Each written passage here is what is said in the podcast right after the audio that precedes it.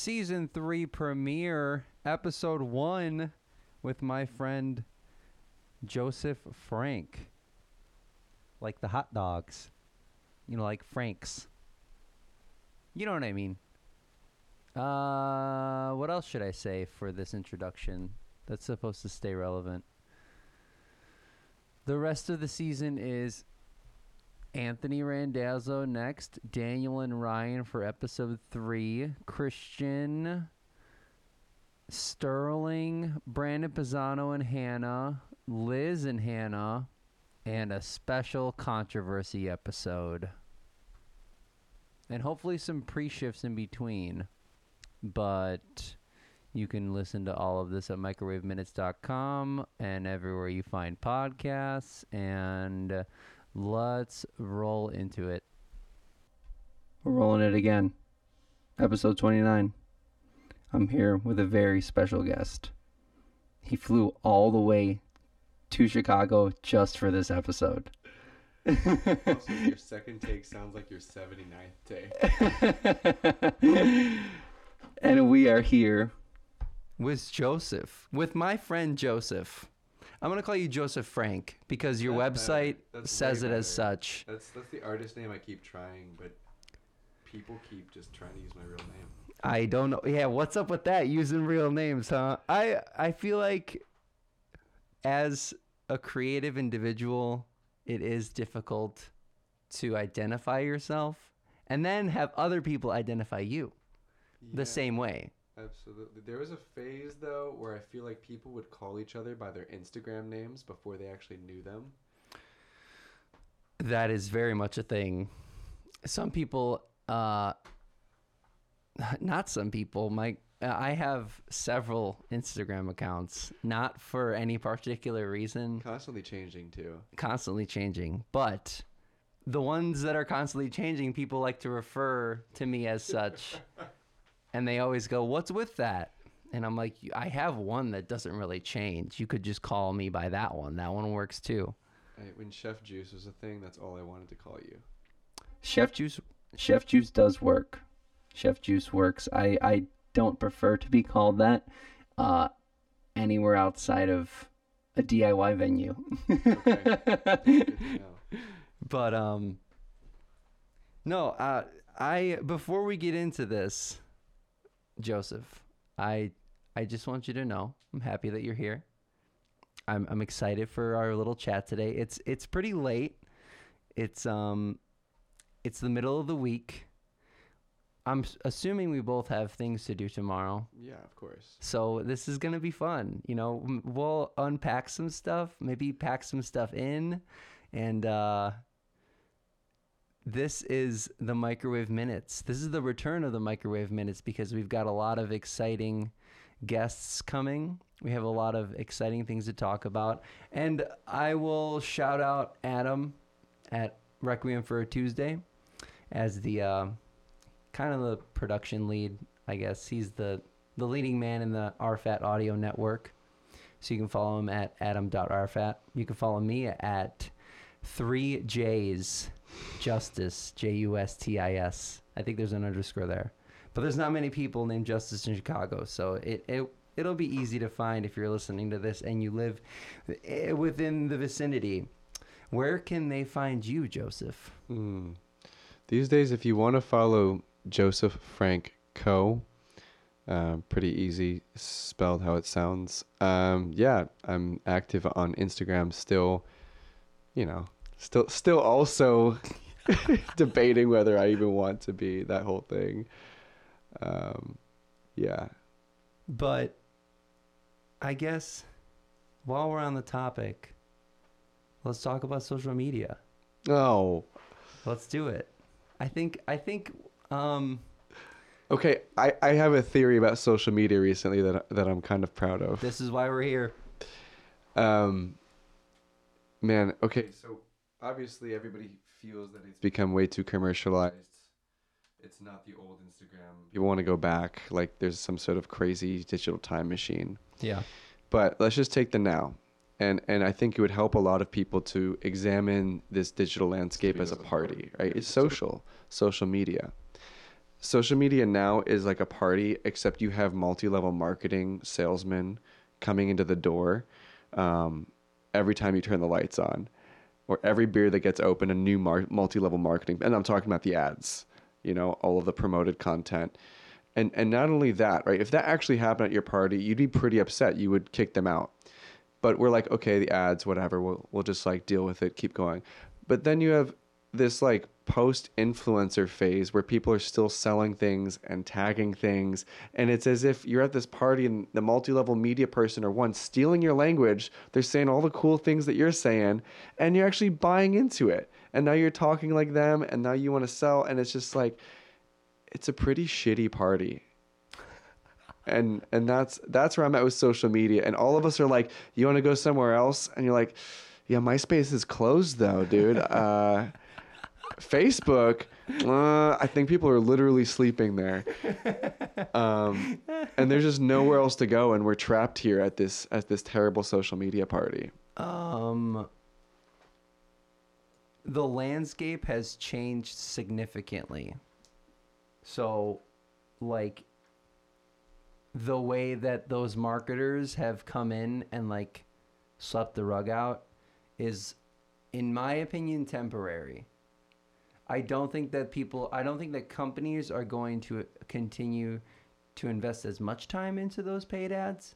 They're going to figure out other ways to be on social media, but I don't think that they're going to continue to be bringing you new beers and bringing you all these new things. I think they're going to find another way, and it has to do with. I think that there's a there's a way to get influencers involved into what they're doing and like almost like mask it a little bit more because we're the mo- they already know that we're catching on. Sure. Like they're they know that we don't like it, in my opinion, and it's Yeah, but some of us is a- rely on that. When- When I invite you to a free event, you don't care that it's sponsored. You care that you're getting free beers. yep, yep, yep. And that hasn't changed. There's um there's a podcast right now called Advertising Will Save Us. uh, that kind of talks about that whole that topic as a whole, which is it's really fun to hear because the people that are running it are, you know, six figure advertise agent advertising agent, you know, people w- bringing in, you know, other six figure people that are like, it's all good. Like, you should totally ca- stay on it. You know, like the Liquid Death uh, Oh, VP or president or some sh- something like that. Um, selling he- water. yeah, and he talks about like that vision, and he talks about his vision behind the water, and about the fact that their branding is doing well because it, it almost seems like it's like tongue in cheek in a way For sure. and because that's like t- to me that's the forefront of social media right now is brands like that Mm-hmm. they're still placing ads. They still are rel- like relevant and nobody's really sick of them yet but it's just it's just water. That's the thing you know? But he his whole Yeah. his but- whole vision is like we're gonna make it cool. It's that's the that's the goal. But what happens when it's not cool anymore? They're gonna find other ways to implement it into i think they're kind of doing it now too. They're kind of that's kind of a that i think like that's a technique right? That's a strategy is to have influencers buy your stuff like that's or give them your stuff like that's definitely already a technique or a strategy but they're gonna find another way for us to not even realize that it's all over still. Either way i'm i'm totally in agreement. It is just a bad party. That is true. But in a game of appearances, I mean, that's why Liquid Death works. yeah. That's why we want it. That's why we're we're kind of chill sometimes, being playing the whole um, I hate capitalism, right? Anyway, uh, I found this thing. I how got a- about all these things got a stupid targeted ad, but uh, I did get it, and it was it was okay. yeah oh i'm such a sucker for those i bought a bunch of them oh my, yeah, th- this like self-deprecating, casual acceptance of, of capitalism. I didn't even want to compare it to the awful things that. Uh, Are you, have you felt fell victim to such Absolutely. Actually, you know, I'm now I'm like swinging so far to the left. I think in my current state in life that I like had a I had a realization uh, where I was gonna tag a company. I was like, I was like, yeah, this is really cool. Like a, a great local spot too. You know, support local businesses. And then I was like, what's the deal with that? Why is that like a knee jerk reaction? Like I can't just enjoy something. I have to feel like I have to pay tribute. Like so, this experience was brought to you by other Yeah. small business, as me, small uh, Smaller. smaller and and i'm like okay that's cool you know the idea maybe some of them are like more people should enjoy it. i want this thing to keep existing Yeah. but at the end of the day don't you feel like it comes from a place of like i'm helping them like i'm the savior by being the ad for them and then i and that just means they get more customers. So what happens when a small business stops being small because everybody's doing their job and tagging them? What happens? is you know it's now you're the one fake tagging prada in your ad like you did a shoot for them. That is the ecosystem of tagging is very real and i really don't think that they look at it. You know what i mean? Like they don't really it's just another it's a blip in their timeline ultimately for the bigger companies. Yeah. It's insane. Because i've really felt the same way about a lot of about a lot of posts.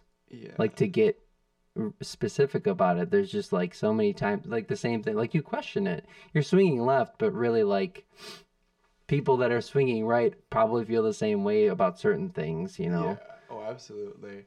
I mean, this is not me hating on small businesses. Obviously, I love small businesses, but I, I question this weird cultural thing that we do.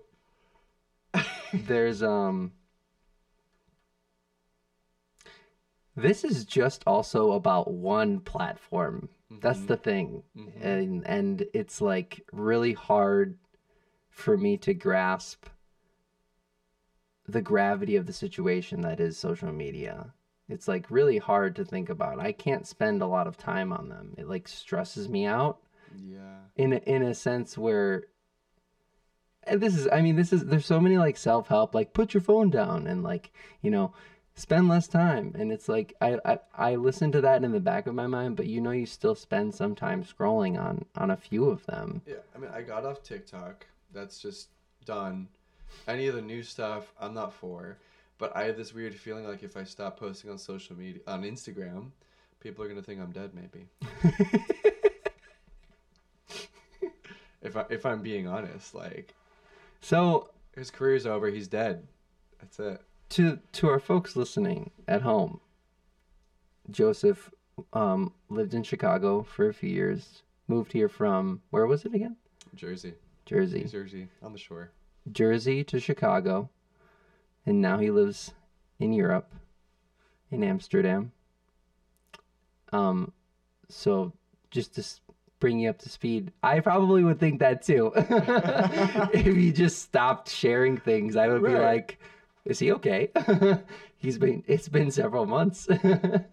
I mean, yeah. I mean, if I'm being honest, like as much as I hate it, love it. It's in the past. My history with Instagram was weird. Like I just didn't have one.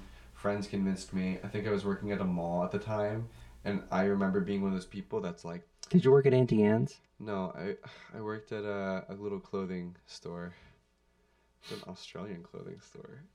I'm not gonna guess what that is, but okay. But I remember thinking my friends were so stupid, and um, I downloaded it and I posted like a picture of me. It was these coworkers that convinced me to download it. We were on the drive home, and I remember taking my first Instagram picture, and just making being super cynical, like this traffic is so poetic. Because that's like I was like, what are people going on Instagram and posting their random life moments for? I didn't get it.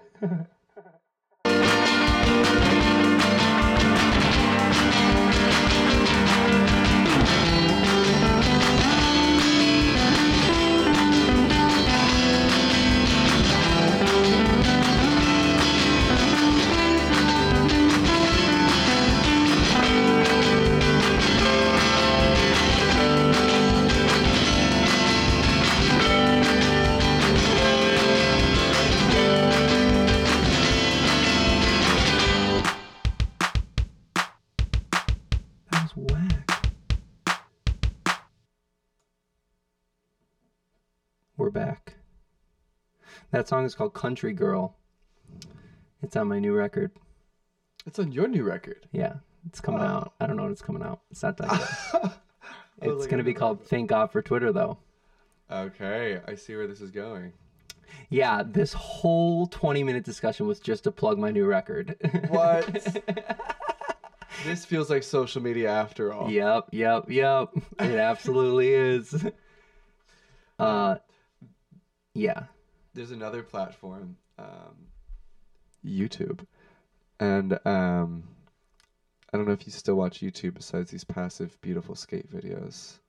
Shout out, uh, Deep Dish. Mm. That's just it. Put, it makes me feel at home just seeing people skate in the background. Um. Yeah. So there are. Uh, So Be- wait, do you um, are you a fan of Rob Dyrdek? Uh, Is that was that your like when I was like your 12, age? That was who was popping, right? Yeah. That's awesome. He's a really. I have a lot of respect for him.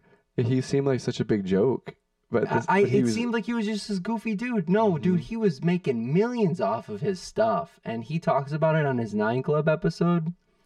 And This isn't a plug because everybody you should try it if you like skateboarding because everybody comes through the Nine Club, and Rob Dyrdek just did one. It's a three-hour episode where he just, he's got all the tips and tricks. For he's like a life coach now. all right. Yeah, it's like uh, it.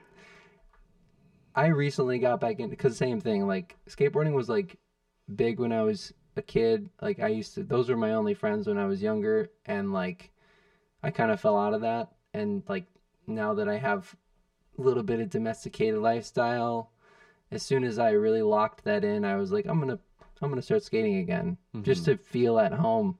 And it's like, it's been great. It's such a good workout. It's such, it's good for your brain, uh, and it's. I, don't, I honestly I don't have much of a social aspect to it, but there is a social aspect to it for sure. Like as a whole, there's so many communities in Chicago specifically. You know, It's oddly the one like subculture that hasn't really died, yeah, it's and I don't it hear a lot of people complaining about it.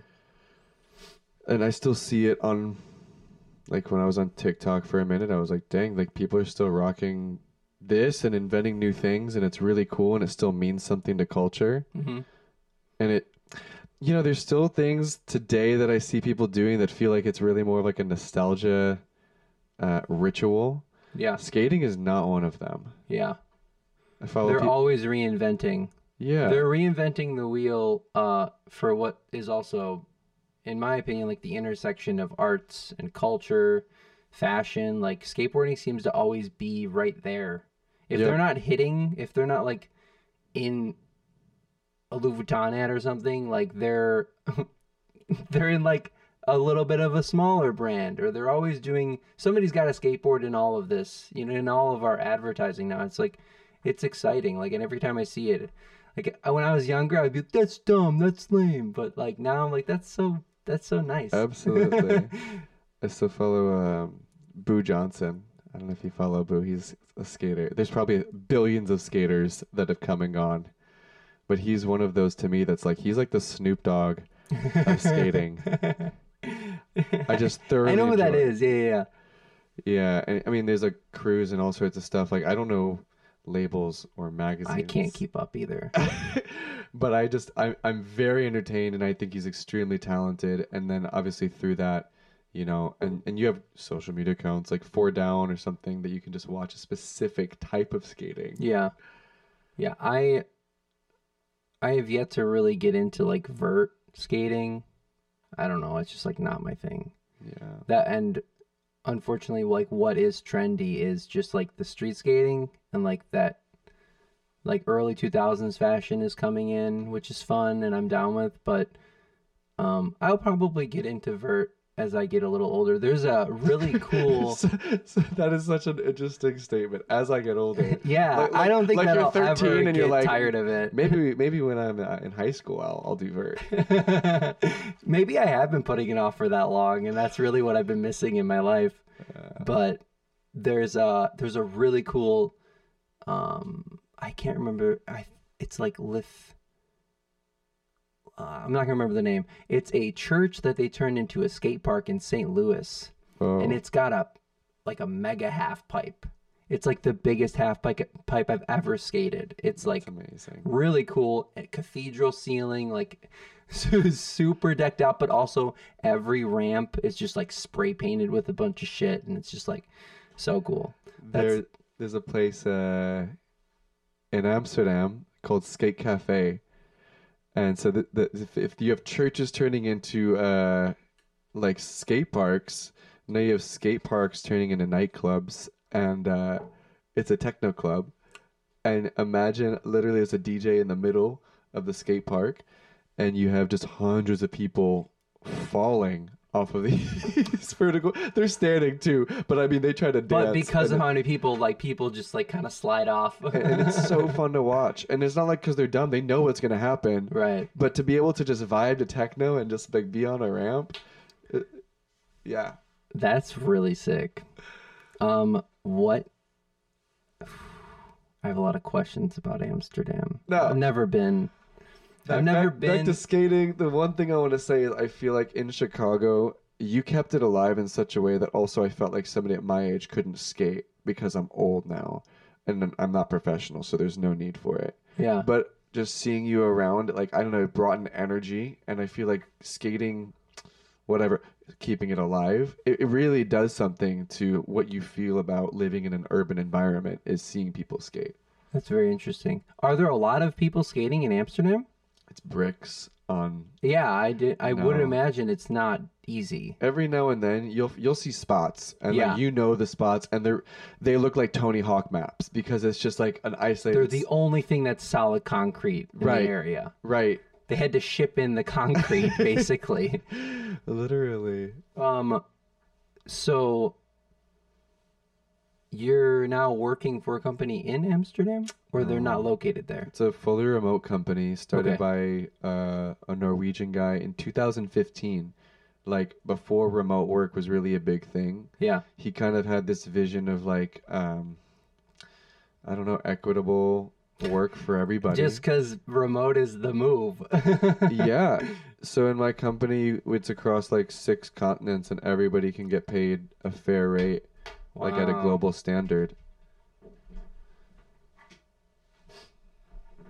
Is there? Is, do you have any? what are your recommendations for working from home? I'm assuming that you don't work all day long Don't work just from at home. home. Yeah, that's like. Because that's the thing. If you work remotely, you know, uh, you're chilling for. Also, wait. So your hours are probably weird, right? Mm, no, again, dude, this this is like one of the I feel like I'm working at a future company That's so sick. because the way they've structured it, one, um, it's not a traditional agency. It's m- it's called uh, creative as a service. So the way a SaaS company operates is software as a service. Yeah. This operates that way with creative. Um, yeah.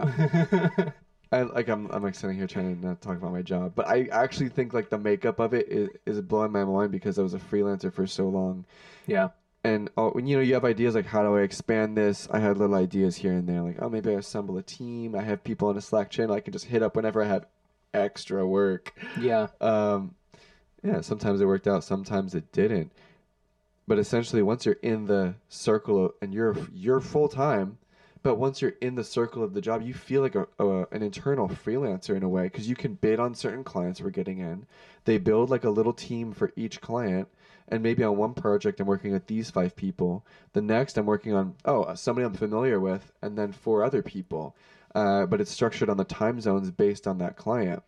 So I actually have a lot of U.S. clients, and I have some European clients, but um, I'll strategically kind of pick my team where it's like I have a designer um, over in uh, Mexico, and then I have a designer over in South Africa because they occupy two totally different time zone fields where one can actually be doing work overnight if there's a rush job, Mhm. and then one can uh, be delivering the work in the morning and managing the adjustments. Wow. So it manages literally a 24 hour time span of capability. That's very interesting. Yeah.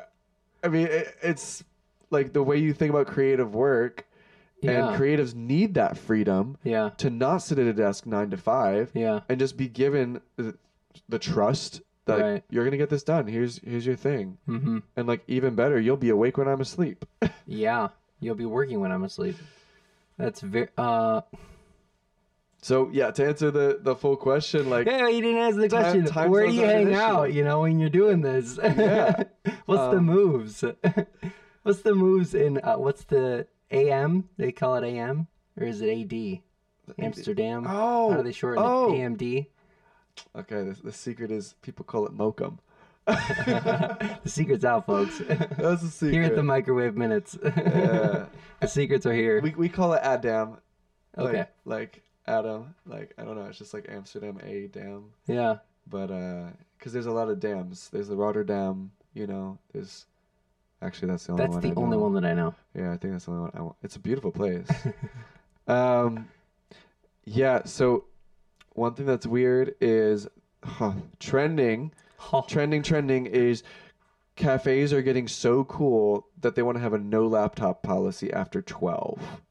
in the afternoon? Yeah. Oh. And that is like super annoying. Like, there's I'm not gonna shout them out because I think they're beautiful.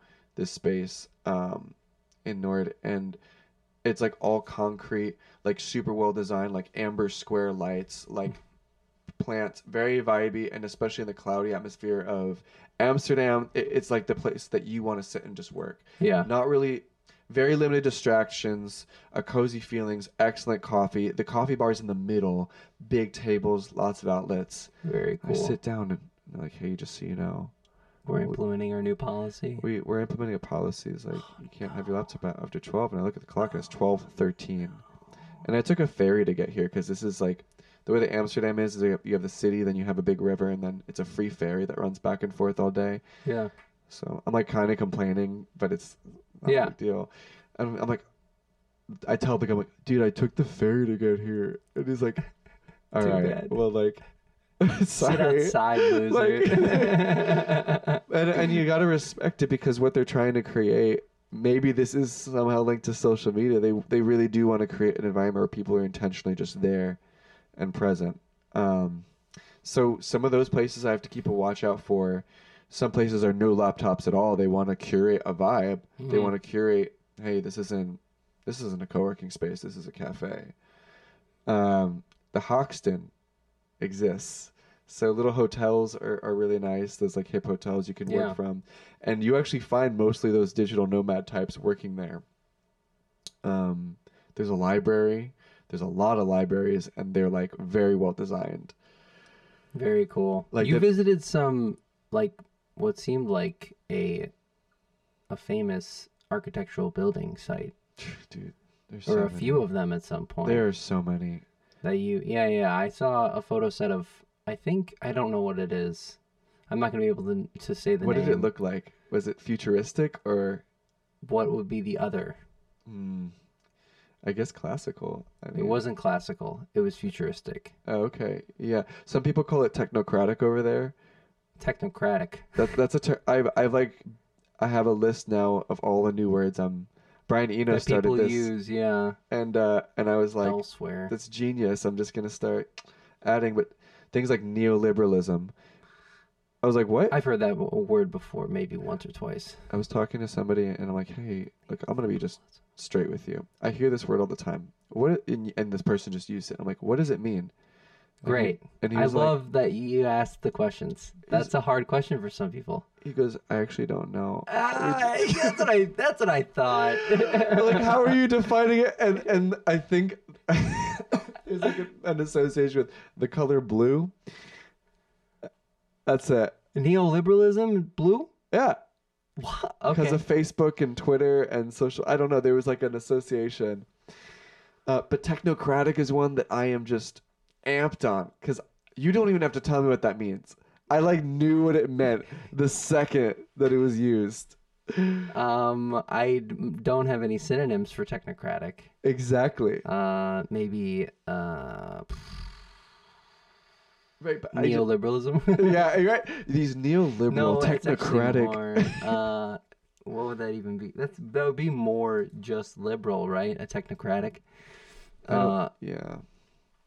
I mean, when when you're there, it does feel dystopian and and like there's a lot of dissonance between the old city and then when you go to the edges of the city, the newest parts are all Modern. modern, futuristic. And I mean, from a design background, like if you were to hit me up in college and show me these buildings, I would be stoked. This Yeah. is they're implementing some incredible design ideals. It's not the boring like prefab slabs squares that go up. You know, there, there's a little bit of intention, Yeah. and they definitely shape the environment when there's nothing there but flat ground. Yeah. Not a lot of hills. No, it's the Okay. flattest country in, Okay. in Europe. That's why Okay. biking's Okay. popular. I think. You're still biking out there. yeah. Did Everybody you get a new bike or did you bring yours? No, I bought a I bought a good Dutch bike. Good. That's good. Got- I don't have a bike right now. I got my last one stolen. Or one of them got stolen. One of them I completely uh dent like bent in my frame, the front of my frame, so I had to just scrap it and I haven't got one since. Um, But that's It's- pretty sick that you're biking. it's still there. the number one crime though in Amsterdam is bike theft. That makes sense. Yeah. There's a lot of bikes. Yeah. There's, There's a lot of bikes there. more than people, I believe. I hope so. yeah. Yeah. Um, the the dystopian sense that you're describing feels like that is what progression looks like. Unfortunately, Ooh, even that. What is progress? Like whose idea of progress? implementing. Yeah. You're saying you're implementing.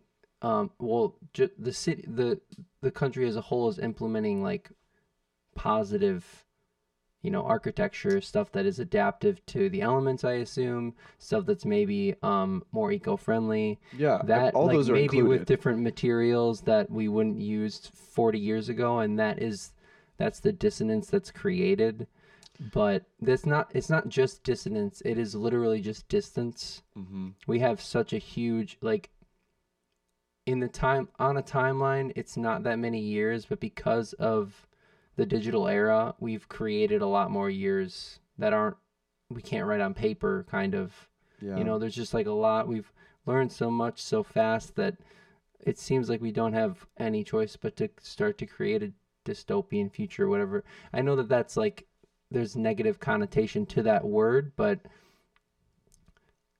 I, for one, would like, you know, to look forward and see perfection, you know, and that's what dystopia is, I think. Yeah, I mean, and obviously it's not like there are these evil people sitting in a room building these and nobody wants them. Yeah.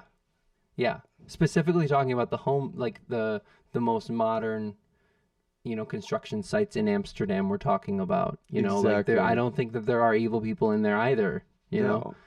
Are there evil people building the newest skyrise in the middle of downtown Chicago? Probably. Oh you know, but they're not implementing the change that we're talking about because they're building up instead of building out and they're not necessarily utilizing the space correctly in my opinion. If, if there's one thing that like really really hit me coming back here, I was in the new WeWork building. A friend had invi- invited me, and Here? Here? yeah, and they they built it less than a block away from the old WeWork building. Did they just leave the other WeWork building completely empty? I don't know. I have no idea what's going on in there, but everybody was working from home, so I did not want. I did not. That's really funny, actually. The watch that series. There's a series on. WeWork where Jared Leto's like crazy in it or something. Oh, oh, that sounds. Fun. I thought there was a documentary, and people got really woke to WeWork, and then WeWork apologized, and they fixed it all. Oh, maybe that's what we're talking about. But I, I- just thought I Jared kind Leto of want to see Jared Leto going crazy at a WeWork. it. okay, maybe I didn't describe it well very good, but that I think that he's in the show you're talking, the documentary you're talking. It's a docudrama, maybe. Maybe, yeah, yeah, yeah, that could be. Not totally not important. There were so many big tech takedown docs of the past two years Yeah. that I haven't gotten a chance to see all of them. Yeah. There was a Spotify one, didn't see it. Definitely watched the Theranos one. Um, I didn't watch it. nah, no. Theranos. I Yeah, heard the, about. the I did- dropout. oh, it was I, like did watch that actually. Yeah, Amanda Seyfried or whatever. yeah, Yeah. excellent job. Not or whatever. That's her name. Sorry. But uh, I think just being in that WeWork and also like knowing the rest of the city, the difference I would say the difference between Amsterdam and here is that um, it feels rich. Amsterdam feels rich even if you're not rich, and that's because they pay attention to like the public access to things like public transportation, the streets, all of the things that people actually use, no matter your income level. yeah. And I feel taken care of there. Yeah. I come here and I was like.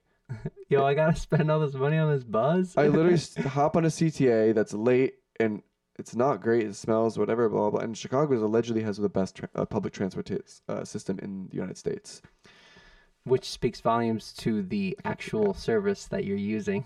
Yes, and and then you look at like the crooked sidewalks and the way people are just kind of slapping down whatever road for eight years. They're still building the same highway piece, and I'm like, okay.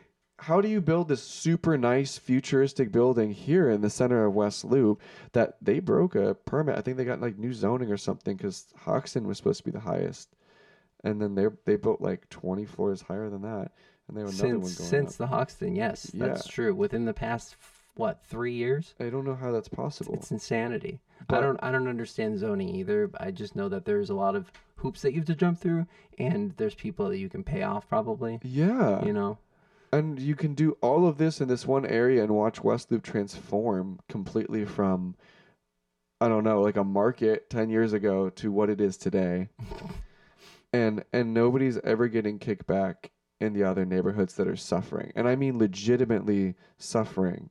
yeah. like true impoverished communities, food deserts, all of that. It, it's just such a sense of individualism and tax evasion, um, and then tax misuse at the top. That's like, what the heck? We don't, It's really easy to become a 501c3, 3c, 501c3, yeah, a nonprofit, and all those people just dump money into their nonprofits and they wash that money, baby. yeah. I don't actually know if that's true, but that's I I'm I'm really developing a thesis right now that has to do with, um, you you attend church. I know, but I uh it's it's kind of offensive and a big argument, but I want to see churches, religion as a whole, not be tax exempt in the United States Okay. because um, the whole th- th- what is in question is whether or not tax exemption is a is a privilege and it isn't a privilege Sure. everybody should have nobody should be free of that and and i think that religion and nonprofits as a whole that all of those organizations have created the grayest area have created like the largest ponzi scheme in history in my opinion I I would I would I would say that it really depends because some churches are absolutely for profit, like in a lot of ways with with a lot of endeavors. Like you're not wrong in that. I think there are some that like yeah, if if you attend this community, you want to put money into that community because it's helping you personally firsthand and then other um, people right through through those initiatives awesome. But when I go to a place that has like the fanciest lights I've ever seen, the most modern keyboard, um, and it, it is basically like the newest venue in the city. in the vicinity right and not then even in the city on top of that, they're selling albums, they're selling shirts, they're selling books, all of this, and then still considered a 501c3. yeah That it's uh, sad. it's very interesting and that I think that's a contributing factor to why West Loop looks the way it looks. Not religion in general, but I think that the people that are are making those decisions down there have found a way to to liquefy their money through those things Yeah. and create the things in place within Chicago. And all I'm trying to put all of Chicago's really crooked history in one theory, and it's not happening, and I can't. So I think that's why we can't solve it. because it's impossible to build true. timeline. Everybody has different reasons to build those big buildings, you know. My But- dad works in uh, is you know in that industry where he is the person uh, construct or fixing the machine, like the huge machines and like it, it, it's such a trickle down at that point that like i have been like forced to believe throughout my lifetime that like laborers owe it to all those rich people kind No. of Oh, this is this is gonna. Yeah, this is literally the oppression of capitalism. Yeah, yeah. But like having the opportunity to think about it and discussion and think that maybe, maybe we could develop enough theses and and really push back on them, is like, is what is where the space I've been in for for a while now. Yeah. There's a lot of complex arguments though, so it's like like I said, it's like you can't put it all into one. But Yeah, what I will say that um, being able to see this, I regret not um, being as supportive as I could or being aware as I could uh, to people's movements, to labor movements that are fighting for um, a better future in, in neighborhoods like Pilsen where I lived. Um, you know, where things are happening and people are fighting for this or that, and I'm just like, oh, that's cool. That's that's their problem. a big a big thing about labor movements though is that they do seize the opportunity. Mm-hmm. We only missed it before because we weren't in the situation that we are in that we were Mhm. in when the George Floyd like Sure. strikes happened and when everybody really got out there and it was a huge if that wasn't a labor movement but that was a movement you know and any any radical act like that like part of it is the opportunity as a whole is that we didn't we were able to open our eyes and, and understand you know Yeah. and that was a big part. And that's like, I think it was part of the reason why it was socially acceptable to speak out about like black and brown communities. You know, it created that, that, that social change or that, yeah, that, that social change where, where we weren't talking about it before because we didn't have the opportunity to talk about it.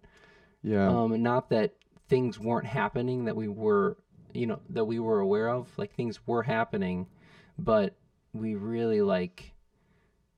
It's kind of it was just a different atmosphere at the time, and and for labor movements especially because that's even more that's even more specific than than what I what I like that movement. You know, like Yeah. labor movements are hard to to get um, to take hold of and to be able to enact change. Labor movements are really hard. Like Starbucks is an example. Like they they're pretty well structured now and they're paid oh, decently, but it took them a long time to organize and to be able to get the benefits that they have now.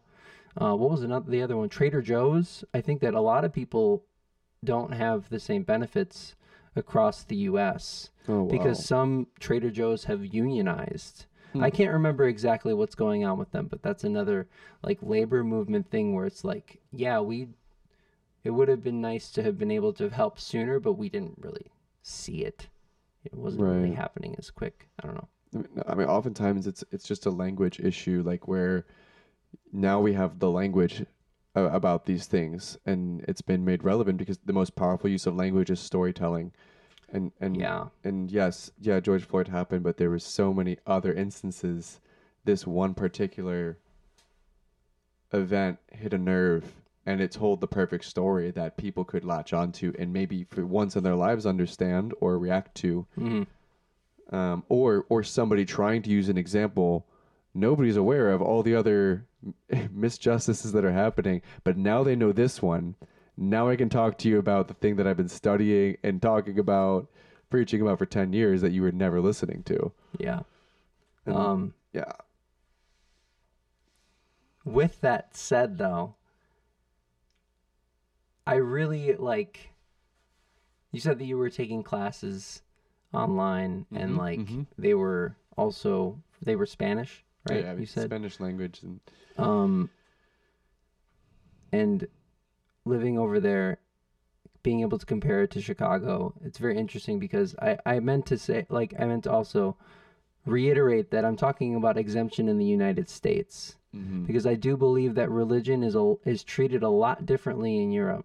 I Oh, do yeah. believe that when I've only been to Europe one time and we were in Greece for 10 days and it just is like less it's not fucked with as much.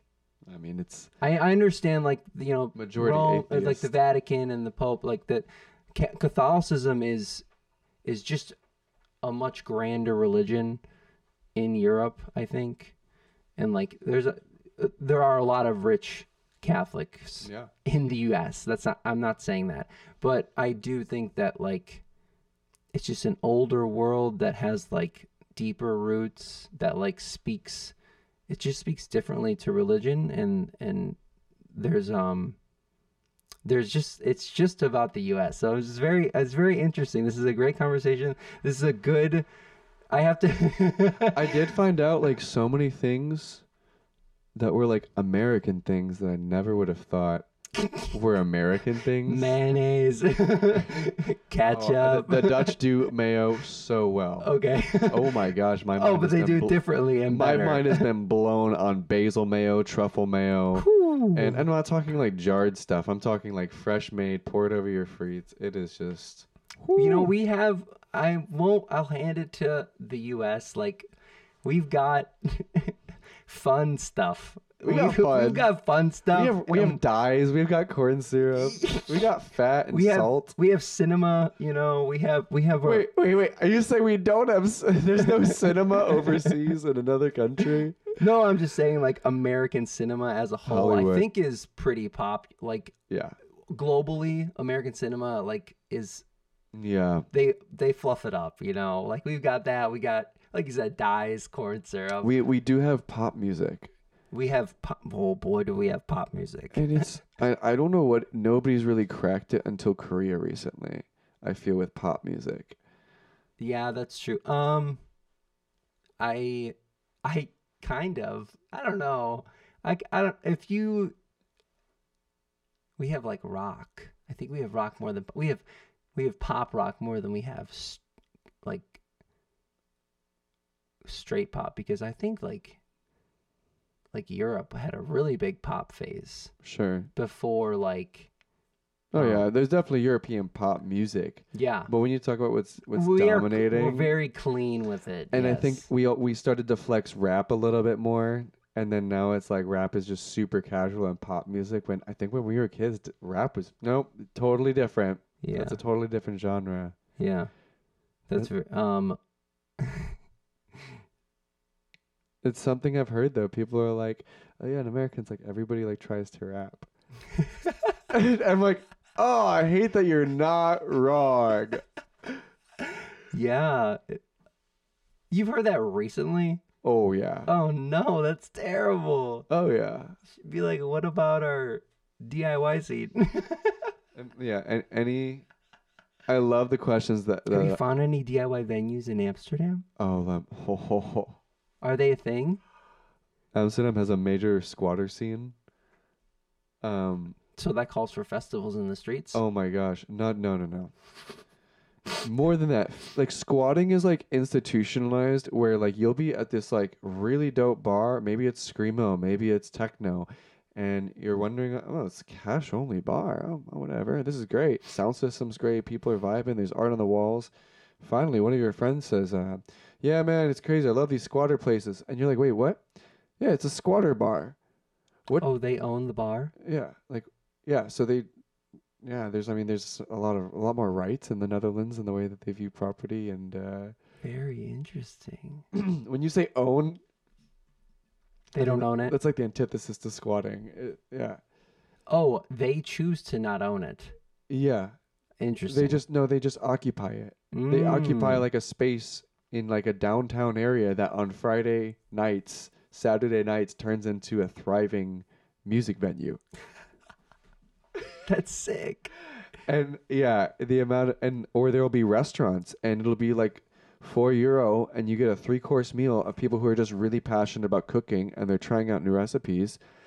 And it's just like, yeah, this is a squatter restaurant. What? Yeah. I'm trying to work there, dude. So DIY, it's DIY like everything. Extreme.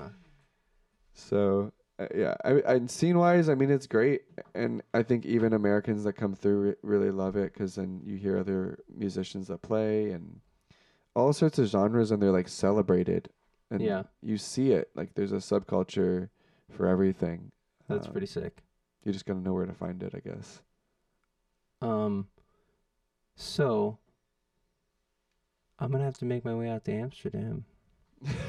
Sounds like they'll take me with open arms, to be Br- honest. bring your equipment and honestly, just bring in like a a bunch of people. Yeah, that could be fun. Oh, I, I, I ironically don't have a microwave, but there Oh, there are microwaves in um in Amsterdam. There are microwaves in Amsterdam. Rest assured.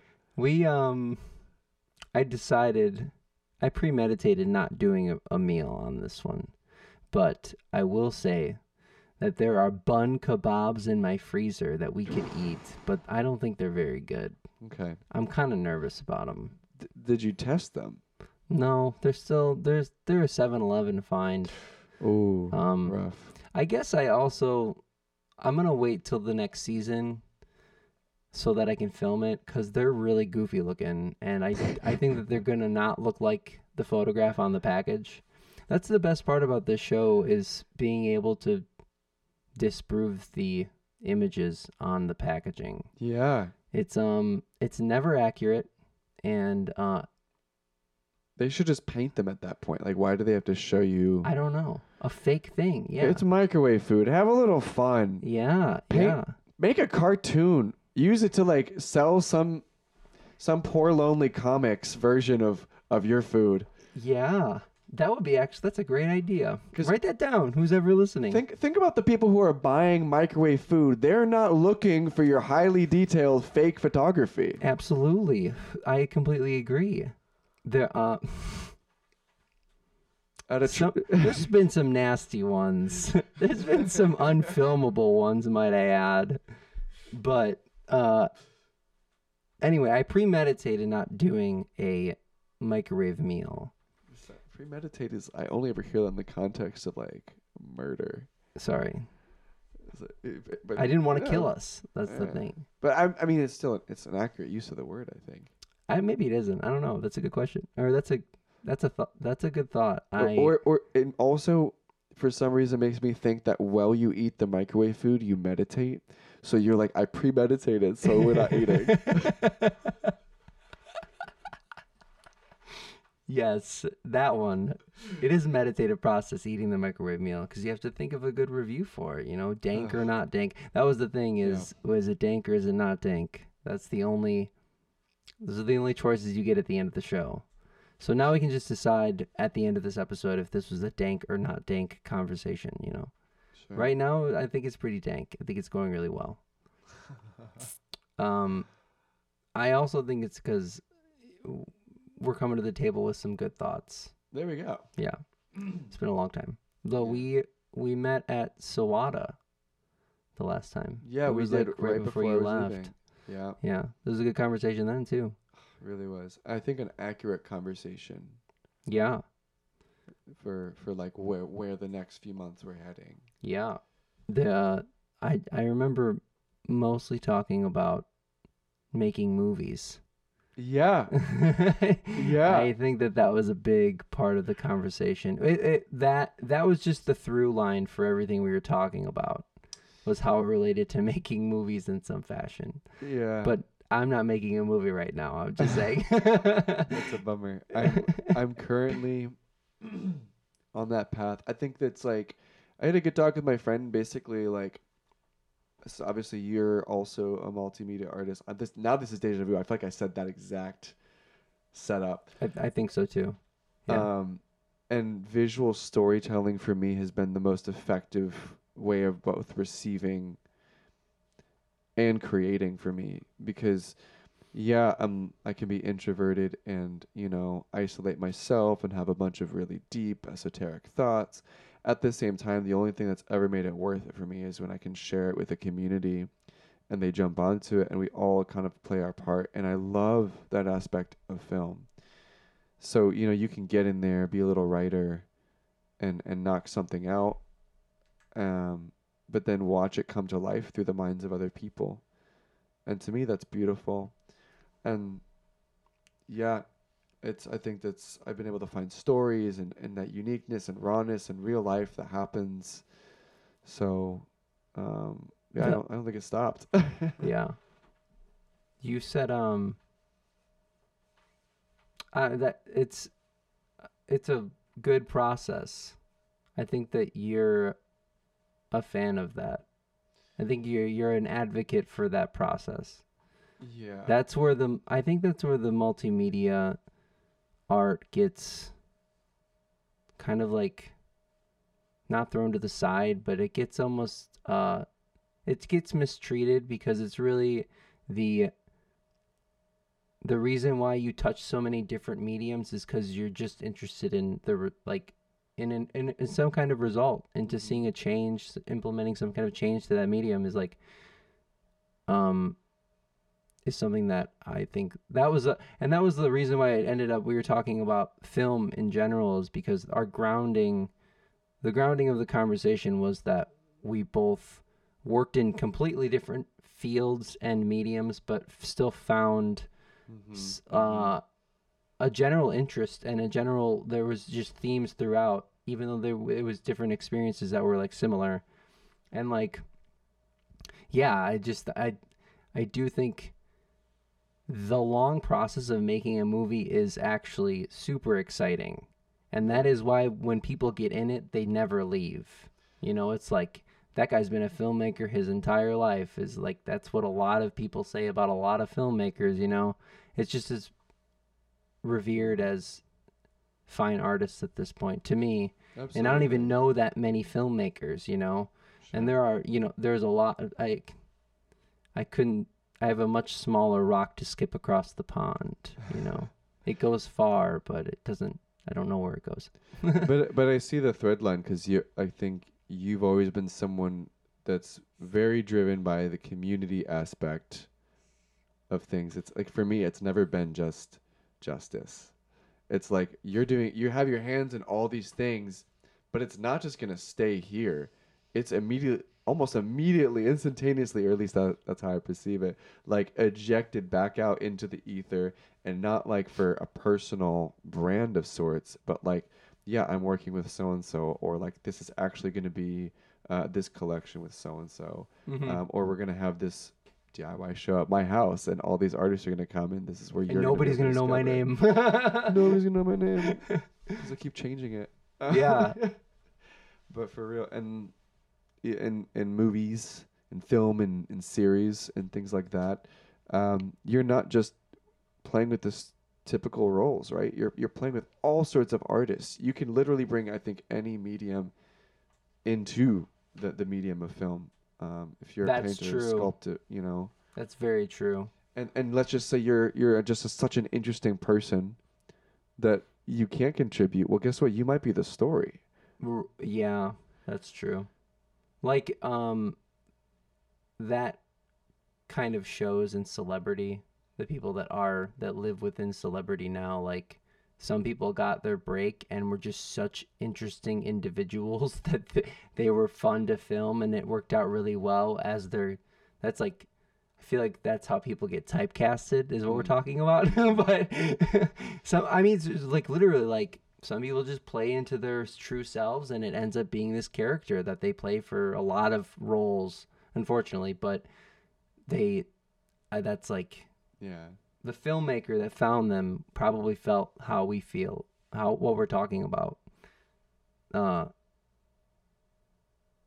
i don't know where wh- where were we talking about Sawada? I don't know. I was thinking about That- coffee. That was our that was our connection. it's almost time for coffee. I think. I think I'm thinking about thinking about that. Late lot- night decaf. Yeah, I don't have decaf, or I would.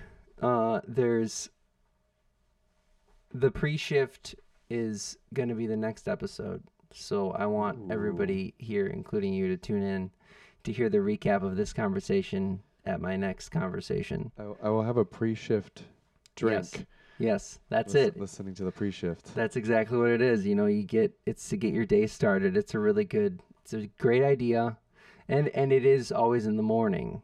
The microwave minutes, the real episodes always happen like this late. perfect. It's supposed to be like after a shift. You know, oh when you're like spent. You know, you just want to throw something in the microwave. yeah But then the pre-shift is always before the shift, and it it, it just has a, it's a different tone. It's it's faster conversation. Uh, it definitely uh, it moves just in the similar fashion where it's open ended and very much like no format. No. But it moves faster because it seems like people like I've had like Jesse sit in for a pre shift and he just you know is ready to get the day started. We're drinking, we start drinking coffee, and as soon as that caffeine kicks, we're like, okay, we gotta go. Wow. Which is fun, you know. But that's a, that's actually such a good context to have because I feel like I'm always looking for something to decompress my mind, and I just go to a screen or something else. Oh, maybe I'm destroying the idea of making a video again. No, no, um, I don't think video would ruin it. You can have it on the background. You can only peek over when when Justice is ready to pop the boy in the microwave. But- oh, that's true. That's a good idea too. But- I I understand what. You, yeah, yeah, yeah, yeah. But I mean, like, uh, it's like, man, sometimes I work late and like you, you have your head like ringing, Yeah. and you just need to turn everything off and like listen to something chill because you can't listen to your own thoughts. Your own thoughts are annoying at that point. If your ears are ringing, you might have tinnitus, and you need to get your ears checked. By the way, that is true. don't go deaf. Wear a hearing aid. It's cool. And if those ringings turn into voices, then see a therapist. then we can transition to mental health right now if you really want to. Cause that's a whole other hour. We're we're we're good. We could talk about it for a little bit. We're okay. Uh, the yeah, the video format is going to happen. Cause even this, if it was lit properly and that wasn't a window behind you, I think it would be a a nice, you know, just complete room. Sure. Um, blocking that window has been a thought. I used to have a room divider. Yeah. I mean, if you Um, could just green screen this That's true. and, and have the videos playing in that in that green screen with with blinds and all. Yeah, that's true. Yeah. Uh, I haven't even thought of that to be honest. So I might. I might that, congrats, that's my idea now. Please take it. Ev- Everything I say on here is actually intellectual property of microwave minutes. that's not true. Uh, It's all rights reserved. Makes you sign a waiver beforehand. No, there's no waiver. Anybody can come. I was supposed to do this chef from Colorado, and I don't know what happened to him. So Dennis, if you're listening, call me. Is, is he on social media? I can't remember. Yeah, it's He like might- Chef Dennis. He might be dead. He's Sorry, I, I had to get a call back in there. he might be fucking dead. Jokes on me. Chef Dennis, DM DM Justice if you're not dead. Thank you. I appreciate it in advance. Um, I don't have I haven't had a skater yet either. I got to get somebody that skates to just school me on my skateboarding. That's that's a goal. I saw this exhibit in uh, this. It's called um, the Hermitage Museum, and it was a love exhibit with all sorts of versions of love, um, from romantic love to scandalous love to whatever. Okay, so then there's this portrait. There's a photograph, and it's a, a bride and a groom, and it's beautiful. Except it looks a little weird because the groom's not in a suit and it was uh, this photographer would literally just pull people off the street into their studio and take photos with them and it was like how special is like a wedding photo but actually it's just a random just guy two random people.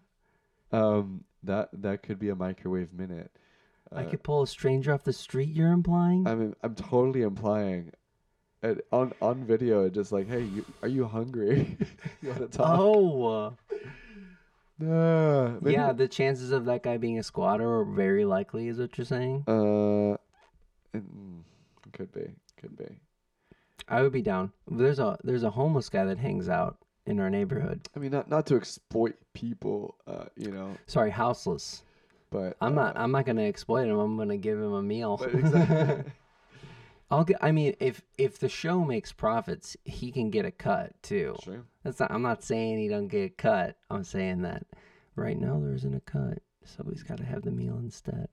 Yeah, but anybody, I don't know. I feel like that's like dicey though, because if you put it into like a like a verbal format, you don't know what you're gonna get. That's that's a worse rule. Like a photo is one thing. Like you Well, don't. you just don't publish it. Yeah, you that's know, true. Well, then I'd th- be willing to take that risk. like three times, and then you're like, screw this. you don't This know what random lies people off underneath the street people. is fucking me up. You give you give them a microphone, and you're just screwed. Like It's 11:30 at night. What the fuck?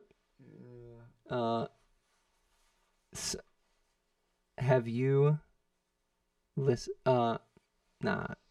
I was gonna ask you way at the beginning of this episode, right? Episode twenty let me double check that. 29. Twenty nine, 'cause thank I, I turned 29 this month, so oh kept it, it- in the age range for it- sure. It, resonated with me. Yeah, if I was a little bit older, I couldn't make it here. wow. That's that's wild. Uh so episode 29 I was going to recap a little bit of the last episode, but I kind of did by spieling about the pre-shift. It was a pre-shift. Okay. It was right when uh Roe versus Wade was overturned. Talked about that for a little bit. That was the last episode. Yeah. I understand why there was a gap. Yeah. But uh we are one of the, you know, beacon states, which is nice. There are not that many. I know California, New York, and uh I believe Massachusetts. Makes sense. There's a few, but they're most of our country according to reproductive rights website, the Center of Reproductive Rights, um, which is hiring a CMO, which would be sick. It's a dream job right there. but it's probably a woman. I, I sent it to Hannah and I was like, this would be an awesome job. Like I would love uh-huh. to be in charge of the to to be in charge of their marketing. And she said, "Isn't that a woman's job?" And I was like, "Well, yeah, but, but it doesn't mean that I can't, right? Like I can I can I could maybe try." Anyway, according to the website, a lot of those states are still in the red. yeah. Like it's either illegal or it's um what's what's the step underneath illegal? I don't even know. It's just like not accepted. You still can't get it. You can't get an abortion now in certain states, and that's it's really fucked up to me. Yeah. Um, so that was that was uh, what part one of the pre-shift. So yeah, it, it unpacks a little bit in the morning too. You know, it's not a really say, a you- meditative thing, but um, the other thing was the EPA. I can I was talking about how the Environmental Protection Agency like was trending for a day because of XYZ and then it was completely off the radar the next. So a little bit about socials, Okay. you know. Okay. Um and then I think movies. So that's what I was going to ask you. There we go. You got a holiday Christmas list or yeah, a holiday movie Christmas list. So it's like, I think I might see White Christmas on Friday. Music, what's White Christmas? music box? I don't know. I thought it was an old movie. White Christmas. Um, and then I've I've still never to this day seen It's a Wonderful Life. It just kind of plays on TVs, but I've never like watched it. It's a good movie. I don't really remember it. Yeah, It just it just plays. It's a pleasant movie, yeah. Yeah. No, it's, I don't really plan on any I don't know if yeah, I don't know if you Christmas movies. I don't yeah. Any? A What is Christmas what a, what a genre? You, What a genre is right. It's expansive. you, this A is gonna this is gonna be like a a little bit of research here. I I actually did listen to the last Requiem for a Tuesday. That's pretty sick. I I love what Adam was saying That's called doing your fucking homework. about the genre of Christmas music, and I that's where he, he got me. I was like, it's a specific genre. yeah, it's not something that I want to listen to. re- you don't play this music any Nope. or anything that sounds like it throughout the year, and I thought that point was so good. The same with Christmas movies, Yeah, and and the, the which he didn't really talk about. I don't think. no, he didn't, and and- but I think you can bring it back and finish up that conversation. when you want to talk about screenwriting, you talk about like motivation. Like movies have what's called like primal motivations, Mhm. and you can break any movie down into the primal motivation. Uh, you know, death, sex, like things like primal. The motivation of Christmas movies Christmas. is Christmas. wow, that's a. like There's nothing. There's nothing primal about it. we were not meant to be enjoying anything at that time in the middle of winter with several feet on the ground. Strangers walking through your chimney. Like, No, I mean you you could tell a story like Castaway. A plane falls, a man must survive and discover himself with the hope of you know making it back to civilization. Cool, thanks Tom Hanks. Um, then then is there uh, a Christmas scene? Oh, there is a Christmas scene. there there's a little Gump. bit. Okay, yeah, okay, a little Christmas in there. Christmas. But it's not a Christmas movie. Maybe I would count it as a Christmas movie. But the Christmas movies are like, yeah. So um, Arnold Schwarzenegger is uh, he's not doing good as a dad, and he's got to do well for Christmas. he's got to make ends meet for Christmas. Yeah. There, that is not ever, at least recently, like a main plot line of a Christmas movie. Is like how hard the dad has to work to to make his Christmas come true. No, they, they thought that was too primal. They're like, this is too much about father son drama. We Yeah. need more Christmas. You picked a good. That's like, oh, that's like a really fun Christmas movie to to to, to try to pick up. Maybe apart. that's one that would actually be on my Christmas list, or Chris, my Christmas li- my my uh, Christmas watch list. um.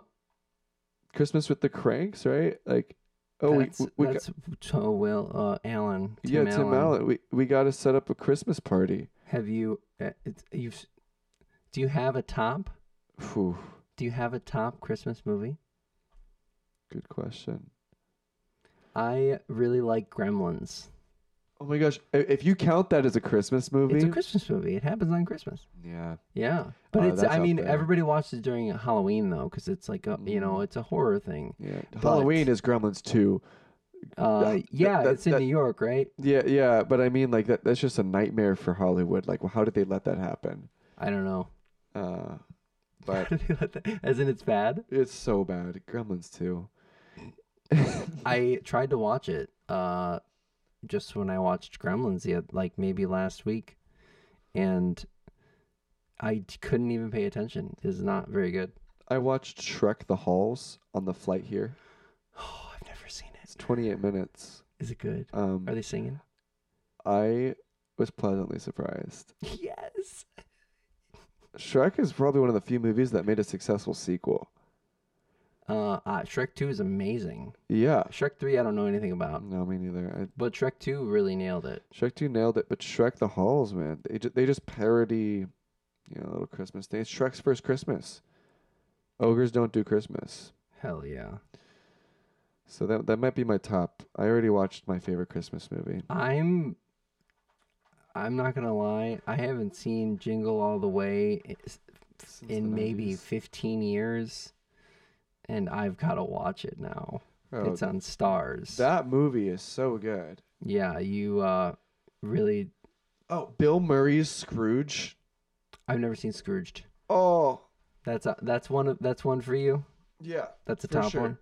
Like so many of just Bill Murray's movies. I did. Uh, we did Krampus last night Ah, I didn't. or two nights ago. I actually have never seen Krampus. I it's feel like from I'm like always. 2015. and yeah. it's Oh, I fun. remember when that came out. It's fun. It's really fun. It's a and Christmas horror. It is. It's Christmas horror. Uh, what's his name is in it? I don't. I don't remember his name. The guy from uh Parks and Rec, Ben from Ben Parks Affleck? and Rec. I don't Okay. remember his name. No. But not important because they're all really fun. All the all the whole cast is a lot of fun, and I'm not gonna ruin it. It's just like a lot of uh horror horror. yeah. It's like Kr- Krampus is like Satan essentially Yeah. which is a lot of fun through the whole movie. You don't you don't expect it. What a different legend. It just keeps going and going and going. The whole movie just gets more and more over the top till there's like He like holes of lava underneath the snow, and you're like, Oh what is going gosh. on? Is it uh, on the spectrum of like horror? Is it like Thanksgiving on one side? Have you ever seen Thanksgiving? no. Is it a lot What- of? what, like it's not a lot of gore. What like Sharknado? Like It- you know, like like like campy not- horror. It's kind of campy, yeah. okay, that's what I'm. I was trying to fit it into. Were they trying to go, you know, serious, What would be a serious? serious horror movie? Yeah, probably Silence of the Lambs. Like Okay, so it's like way towards the Sharknado side. It's nowhere near the Silence of the Lambs side. that's great. Um, Just like too many ridiculous things that you have to believe to make this movie work. yeah. but it's still freaking you out somehow. Well, I guess to close it up, uh, how do we feel about Kanye West? Oh. my favorite tweet was my favorite tweet was the um, one from like three years ago that said, "You guys got to stop gassing Kanye up before he gets to the Hitler was a good guy phase." Oh, And that was posted in like 2019. true, Ah. true that. Um, no, if I'm being honest, being uh, with less sensationalized news and celebrities at the forefront, um, it's it's been pretty easy to turn away from all that Yep, drama and it's true. It was it was a lot easier to ignore than we thought, yeah. and unfortunately, we ignored it to the point where he's he is like a homeless person. I'm just gonna second that point. But speaking speaking of Kanye, I just like, Yeah, we're, we'll play you out with a Kanye song. Don't worry, everybody. I'm just kidding. I'm not going to do that. We won't talk about it. Everybody knows. Everybody knows I have a STEM player. I love the stem player. I also was approached by people when he said that. Like, hey, what about your boy? And I was like, You're I can't, I don't know how to, uh, I'm not, def- I'm not defending the guy. I mean, it's. I don't think it's your fault for appreciating somebody's Exactly, innovation exactly. music, and that person comes out and says something ridiculously anti-Semitic and Right. manic. right. The You're it's not- I mean it's a good conversation because it's uh and I want to believe that for me it's the end of like admiring celebrity in the capacity that I did. You know, it didn't take much, but it's enough for me to be like, okay, this was this was okay to like keep up with until these people that put this guy on a pedestal let him say that shit, you know. I honestly, I feel bad for the people that surrounded him because Kanye was kind of a face of an operation Yeah. of people who saw him as this, yeah, sure, like a messianic figure, but or whatever. Yeah. He he was the doorway to start creating music differently. Yeah. whether that be whatever hip hop or pop, and like like you have a stem play in your hand. Do you think Kanye sat and invented that? Exactly. And no, No. it was a team of people operating under uh, whatever mission. A different statement. company too, you know, you know? It's just a completely different thing, but uh, that's the thing is the ideas were are there, but Yeah. his beliefs aren't in line with that in my opinion. It's a representation. I, I don't I don't ever like I don't wanna say I don't like blaming an individual. I like to look at the I like to look at things and understand all the components that are happening and what you can kind of like take apart.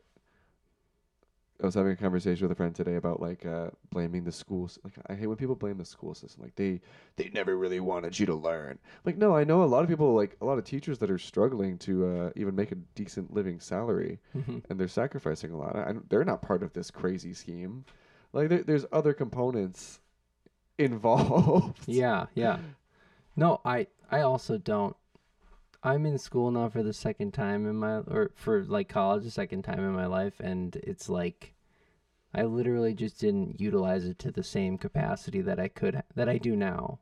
Sure. You know, I literally wasn't. It was completely underutilized and students really like you have nobody you have a lot of exterior, you know, a lot of outside factors playing into your decision to go to school, but at the end of the day, like you're choosing to be there and choosing not to be there Yeah. if you are supposed to be there.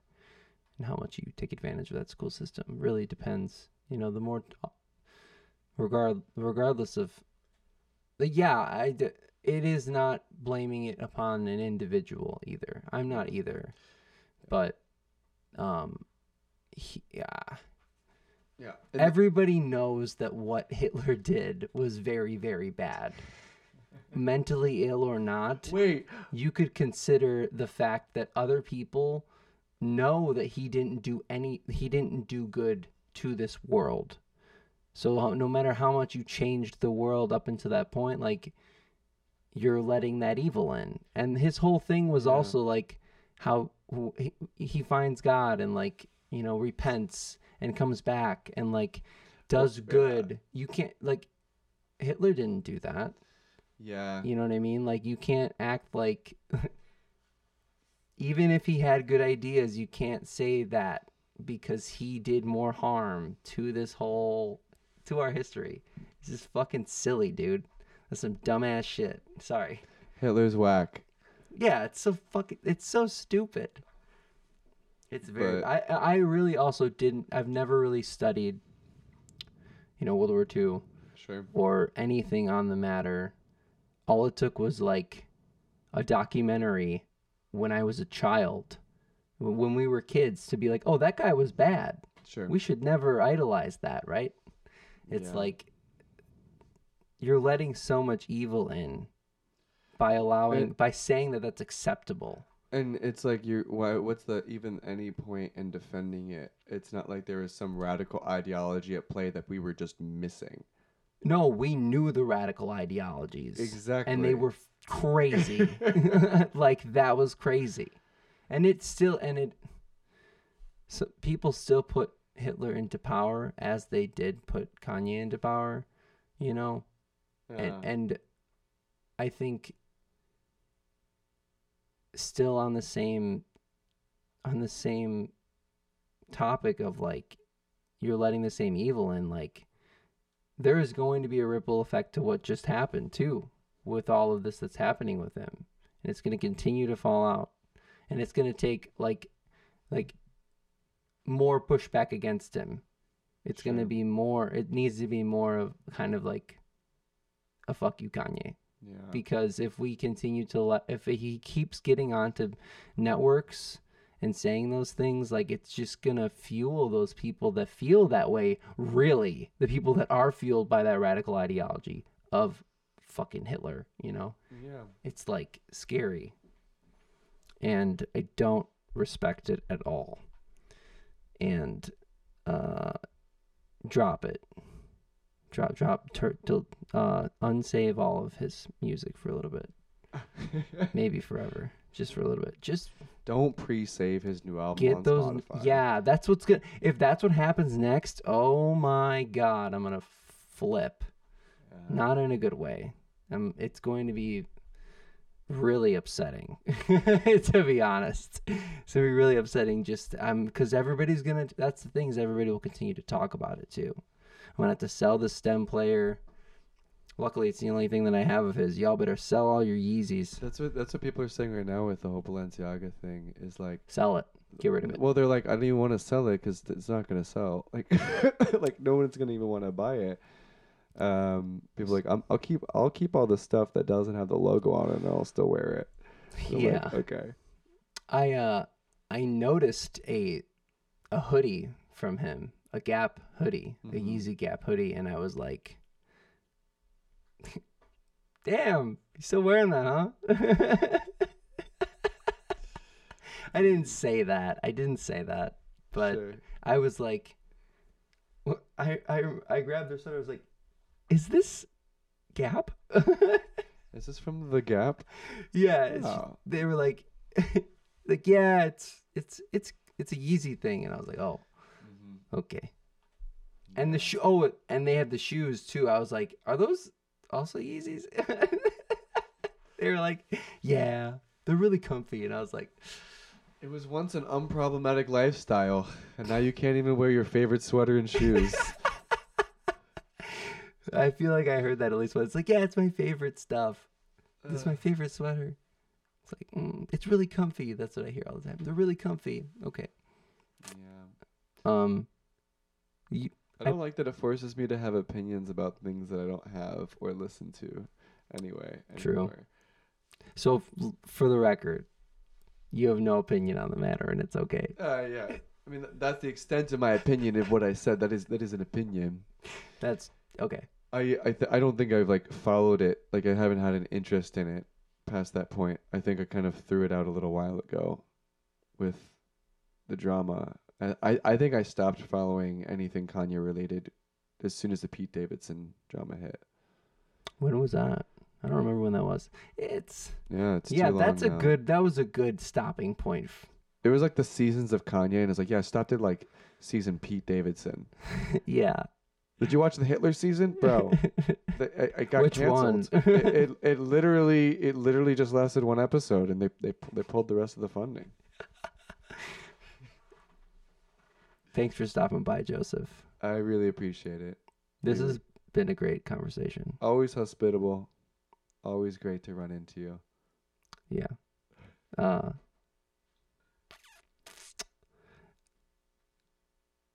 I'm gonna have to cut this space out right now. I'm trying to think of a good way to end it.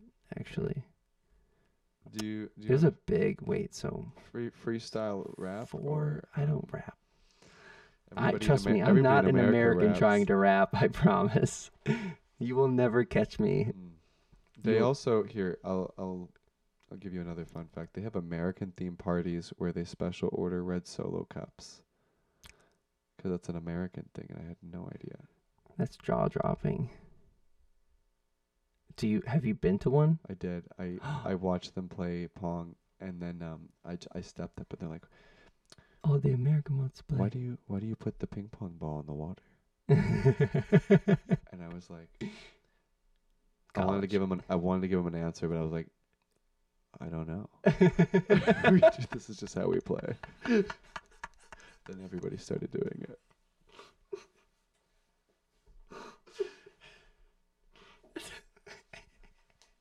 you know, like yeah, I know what you mean. why do we do that? It's. There's no science. I think it's because it weighs the ball down. no, I know that's what I was thinking, but I wasn't gonna say it. Yeah, but that doesn't make any sense. Because I realized as I'm- I was about to explain it, I was about to give like a practical justification for something I have no idea if it works or not. I definitely had to just uh, cut us off. But thank you all for listening. This was a Microwave Minutes. And we'll talk real soon. mellow out. You could do multiplex out. We could do uh little. I think it's a. It might be a.